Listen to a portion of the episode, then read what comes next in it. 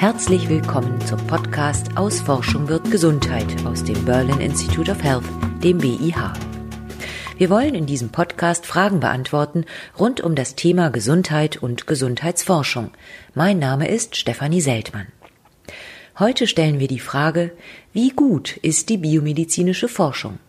Stimmt es, was John Ioannidis von der amerikanischen Universität Stanford behauptet hat, dass die Hälfte aller wissenschaftlichen Artikel falsch sind? Beantworten kann mir diese Frage Professor Ulrich Dirnagel. Er leitet am Berlin Institute of Health das BIH Quest Center, das das Ziel verfolgt, die Werthaltigkeit und den Nutzen der biomedizinischen Forschung zu erhöhen. Er hat John Ioannidis nach Berlin eingeladen, um als Einstein BIH Visiting Fellow mit ihm zusammenzuarbeiten. Herr Dirnagel, wie kamen Sie auf diese Idee?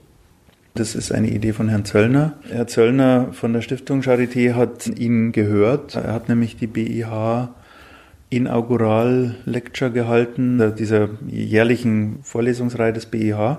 Und äh, Zöllner war total angetan, begeistert und äh, hat mich mal zu sich gebeten und hat gesagt, wollen wir nicht versuchen, den zu holen? Und da habe ich erstmal schallend aufgelacht. Und ein Anruf bei John hat äh, innerhalb von 30 Sekunden ein Jahr produziert und der Rest ist Geschichte. Also der eigentliche Stimulus kam von Herrn Zöllner, aber es ist naheliegend, ihn einzuladen, weil er einfach auf dem Gebiet, auf dem wir arbeiten, sicherlich einer der führenden Leute ist. John Ioannidis hat den meistgelesenen wissenschaftlichen Artikel aller Zeiten veröffentlicht, so heißt es jedenfalls bei Wikipedia, mit dem Titel Why Most Published Research Findings Are False. Zu Deutsch, warum die meisten veröffentlichten Forschungsergebnisse falsch sind. Zunächst mal die Frage, stimmt das? Sind die meisten Forschungsergebnisse falsch? Man kann eigentlich sagen, dass er recht hat. Ein Hinweis, ein relativ äh, starker, dass er recht hatte, ist der, dass heutzutage immer mehr systematische Wiederholungsversuche gemacht werden, Replikationen von äh, spektakulären Befunden. Da hat man äh, angefangen, das in der Psychologie zu machen, das macht man jetzt systematisch auch in der Medizin. Und da kommt äh, bei diesen sehr gut gemachten und mit höheren Fallzahlen und ähm, auch teilweise in, häufig in Zusammenarbeit mit den Originalgruppen gemeinsam gemachten Experimenten raus, dass eben deutlich weniger als die Hälfte dieser Befunde sich nochmal wieder zeigen lassen. Ob das jetzt die meisten Studien sind oder ein bisschen weniger, ich glaube, man ist an einem Punkt, wo man sagen muss, er hat mit diesem 2005er Artikel eine Sache in die Welt gesetzt, von der wir heute sagen müssen, ja, im Wesentlichen ist das leider so. Woran liegt das? Dass die Forschungsergebnisse oft nicht stimmen. Ist das absichtliche Fälschung oder ist das Schlampigkeit? Also es gibt natürlich Fälschungen und es gibt auch so eine richtige Schlampigkeit, aber das ist weder etwas, was Ioannidis damals gemeint hat oder was er heute meint und ist jetzt auch gar nicht, wenn ich jetzt persönlich von mir aus sehe, das Problem, sondern es liegt an methodischen Problemen letztlich. Also eins ist, dass sehr häufig aufgrund von äh, sehr geringen Fallzahlen, also einer geringen Beobachtungsstichprobe, sehr weitreichende Schlussfolgerungen gezogen werden und dass in diesen Studien dann auch noch nicht nach allen Regeln der Statistik, nicht nach allen Regeln der Versuchsplanung, die man eigentlich ansetzen müsste, vorgegangen wird, dass zum Beispiel nicht verblindet vorgegangen wird, dass also die Wissenschaftler wissen, in welchen Gruppen sich welche Zellkulturen, Tiere oder manchmal auch Patienten befinden, dass nicht randomisiert wird, dass also keiner zufälligen Zuordnung innerhalb der, der Behandlungs- und Nichtbehandlungsgruppen kommt, dass es häufiger zu relativ, was wir selektive Datenauswahl nennen kommt, dass also man mal hier, mal da ein, ein Tier, eine Zellkultur, einen Menschen aus einer Analyse am Schluss rauslässt ähm, und dann wird der Effekt äh, erstmal so richtig sichtbar sind nur Beispiele und da stecken viele Gründe dahinter. Ein anderer ganz wesentlicher ist vielleicht auch der, dass viele Studien, die wir lesen, tun so, als hätten sie etwas konfirmiert, also etwas bestätigt, aber in Wirklichkeit haben sie nur eine Hypothese aufgestellt. Das ist alles wunderbar.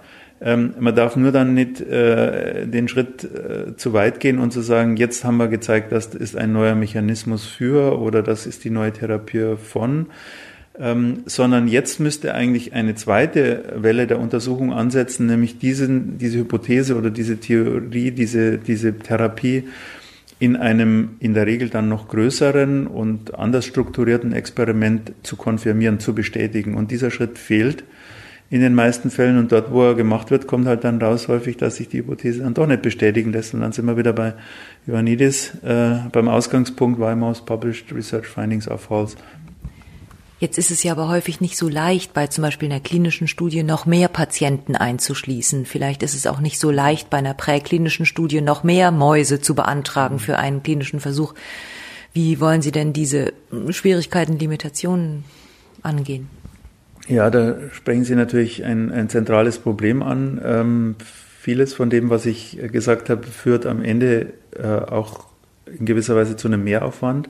Das kann in den Gruppengrößen dann zu mehr Tieren oder zu mehr Menschen in der Studie führen. Das kann dazu führen, dass eine Doktorarbeit länger wird oder vielleicht so lang, dass man sie gar nicht mehr als Doktorarbeit machen kann. Das ist grundsätzlich natürlich hochproblematisch. Zum einen würde ich mal ganz allgemein sagen, das kann natürlich jetzt erstmal rein theoretisch kein Argument sein, weil die Wissenschaft muss gut sein. Und wenn sie sich in der Form dann so in unserem System nicht machen lässt, dann müssen wir das System ändern. Aber ich glaube, das ist lösbar. Zum einen ist das auch bei den Fördergebern mittlerweile angekommen. Ich kann als Beispiel nennen, dass das Bundesministerium für Forschung äh, in, in, jetzt in Deutschland gerade eine Ausschreibung laufen hat für konfirmatorische präklinische Studien. Also der Wellcome Trust in England macht schon länger, das, das NIH in den USA macht schon länger. Zum anderen ist natürlich zu sagen, dass ähm, es nur auf den ersten Blick so möglicherweise erscheint, dass wir mehr Patienten und mehr Tiere brauchen, weil äh, wir uns auf der anderen Seite nämlich vieles von dem, was wir vorher gemacht haben, sparen können, weil es, ich formuliere es mal sehr salopp, eh nichts gebracht hat, also in der Form nicht wirklich aussagekräftig war. Ob das am Ende dazu führt, dass man mehr braucht, dass es ungefähr wieder aufs Gleiche rauskommt oder sogar weniger, das werden die nächsten Jahre zeigen. Die Währung in der Wissenschaft sind die Publikationen. Und je höher gerankt ein Journal ist, desto besser wird der Wissenschaftler bewertet, der in solchen Journalen seine Arbeiten veröffentlicht. Jetzt könnte ich mir vorstellen, dass ein Wissenschaftler, der Daten reproduziert, die ein anderer gemacht hat, das nicht in Cell oder Nature oder Science publizieren kann. Wie wollen Sie denn Anreize schaffen, diese jetzt vom BMBF geförderte Forschung überhaupt durchzuführen? Ja, ja, das ist äh, eine naheliegende Frage, die aber auch, würde ich sagen, auf dem Weg zur, zur Lösung ist. So Nature hat zum Beispiel vor zwei Jahren eine Untersuchung unter Wissenschaftlern durchgeführt, ob sie glauben, dass es eine Reproduzierbarkeitskrise gibt. Und da kam raus, dass 90 Prozent aller Wissenschaftler selber dieser Überzeugung sind. Und Nature hat, um, um das Beispiel zu nehmen, selber schon seine äh, ganze äh, Praxis in dem Sinn, was Wissenschaftler einreichen müssen und was sie fordern von denen, umgestellt, weil sie selber das Gefühl hatten, dass sie da eine Entwicklung Vorschub geleistet haben, die zu nicht sehr robusten Ergebnissen führt. Was man festhalten kann, ist, dass es nicht so ist, dass sich solche konfirmatorischen Studien von relevanten Befunden nicht ordentlich veröffentlichen lassen. Ich habe selber mit einer Gruppe von Kollegen in einem Science Magazin Science Translational Medicine so eine Studie veröffentlicht. Wenn die gut gemacht ist und einen relevanten Befund hat, ist die auch in einem sehr, sehr ordentlichen Journal zu veröffentlichen. Und der letzte Punkt, den ich erwähnen wollte, ist der, dass man natürlich, wenn jetzt es um Konfirmation von wichtigen Befunden geht, wir sowieso nicht von einzelnen Gruppen sprechen, sondern von einer Kollaboration in der Regel. Haben wir schon gemacht, haben auch mehrere äh, schon gemacht. Das waren immer ganz, ganz positive Erfahrungen, die nicht übrigens immer dazu geführt haben, dass wir das konfirmieren konnten. Aber A, wir konnten es immer gut publizieren. B, die Zusammenarbeit mit anderen Laboren in einer ähnlichen oder identischen Fragestellung hat massiv die Kollaboration auch auf anderen Gebieten zwischen diesen Gruppen erhöht, was übrigens dann auch das Problem der Fallzahlen wiederum, äh, ein einzelnes Labor kann dann tatsächlich nicht 60 Tiere machen und sollte das auch nicht machen, aber Fünf Labore können es dann schon und die lernen sehr viel miteinander und, und äh, machen dann auch andere Sachen gemeinsam. Also insgesamt glaube ich eine sehr, sehr positive Entwicklung in jeder Hinsicht. Das BIH, das Berlin Institute of Health, hat sich ja die Translation auf die Fahnen geschrieben, also die Übertragung von Ergebnissen aus der Grundlagenforschung in die Klinik, in die Anwendung zum Patienten. Was bedeutet denn das jetzt für dieses Ansinnen, wenn wir wissen, dass 50 Prozent sämtlicher Forschungsergebnisse gar nicht haltbar sind? Ja, ich denke, da haben wir einen wichtigen Ansatzpunkt, es besser zu machen. Also wenn ich schon in dieser vorklinischen Phase nicht in der Lage bin, einen Befund zu wiederholen, ist es eigentlich auch unwahrscheinlich zu erwarten, dass ich ihn auf Menschen übertragen kann. Das müssen wir jetzt beweisen, dass das tatsächlich so ist, wenn die Ergebnisse in präklinisch robuster werden, dass sie dann auch übertragbarer werden. Und wenn das BEH eine herausragende Rolle darin spielen kann, seine eigenen Befunde robuster zu machen und sie dann in die Klinik zu bringen, ist das ein wesentliches Element dieses Auftrags. Und nach allem, was wir wissen, sollte das die Erfolgsquote in diesem Wunsch zu effektiveren Therapien aus präklinischen Entwicklungen herauszukommen, befördern. Und was planen Sie denn jetzt gemeinsam mit Herrn Ioannidis? Haben Sie gemeinsame Forschungsprojekte oder forschen Sie nebeneinander her? Ergänzen Sie sich? Beides. Also es gibt eine Reihe von Projekten, die wir gemeinsam schon haben, die jetzt natürlich über den Gang äh, schneller und besser gehen. Jetzt haben wir gerade ein Paper gemeinsam durchgebracht. Solche Dinge können wir weitermachen. Ich weiß. Worum geht es in dem Paper? In dem Paper geht es, wie nicht ganz überraschend, auch um die Übertragbarkeit von Befunden und wir zeigen einen am Anfang auch für uns überraschenden Befund, dass man, wenn man das Gleiche nochmal macht im gleichen Labor und äh, das Ergebnis war gerade eben so ein bisschen signifikant, ähm, dass wenn man das im gleichen Labor nochmal macht, dass die, selbst wenn der Effekt real war, die Wahrscheinlichkeit, dass man ihn nochmal findet, so groß ist wie die Vorhersage eines Münzwurfes, dass man sich also auch sparen kann.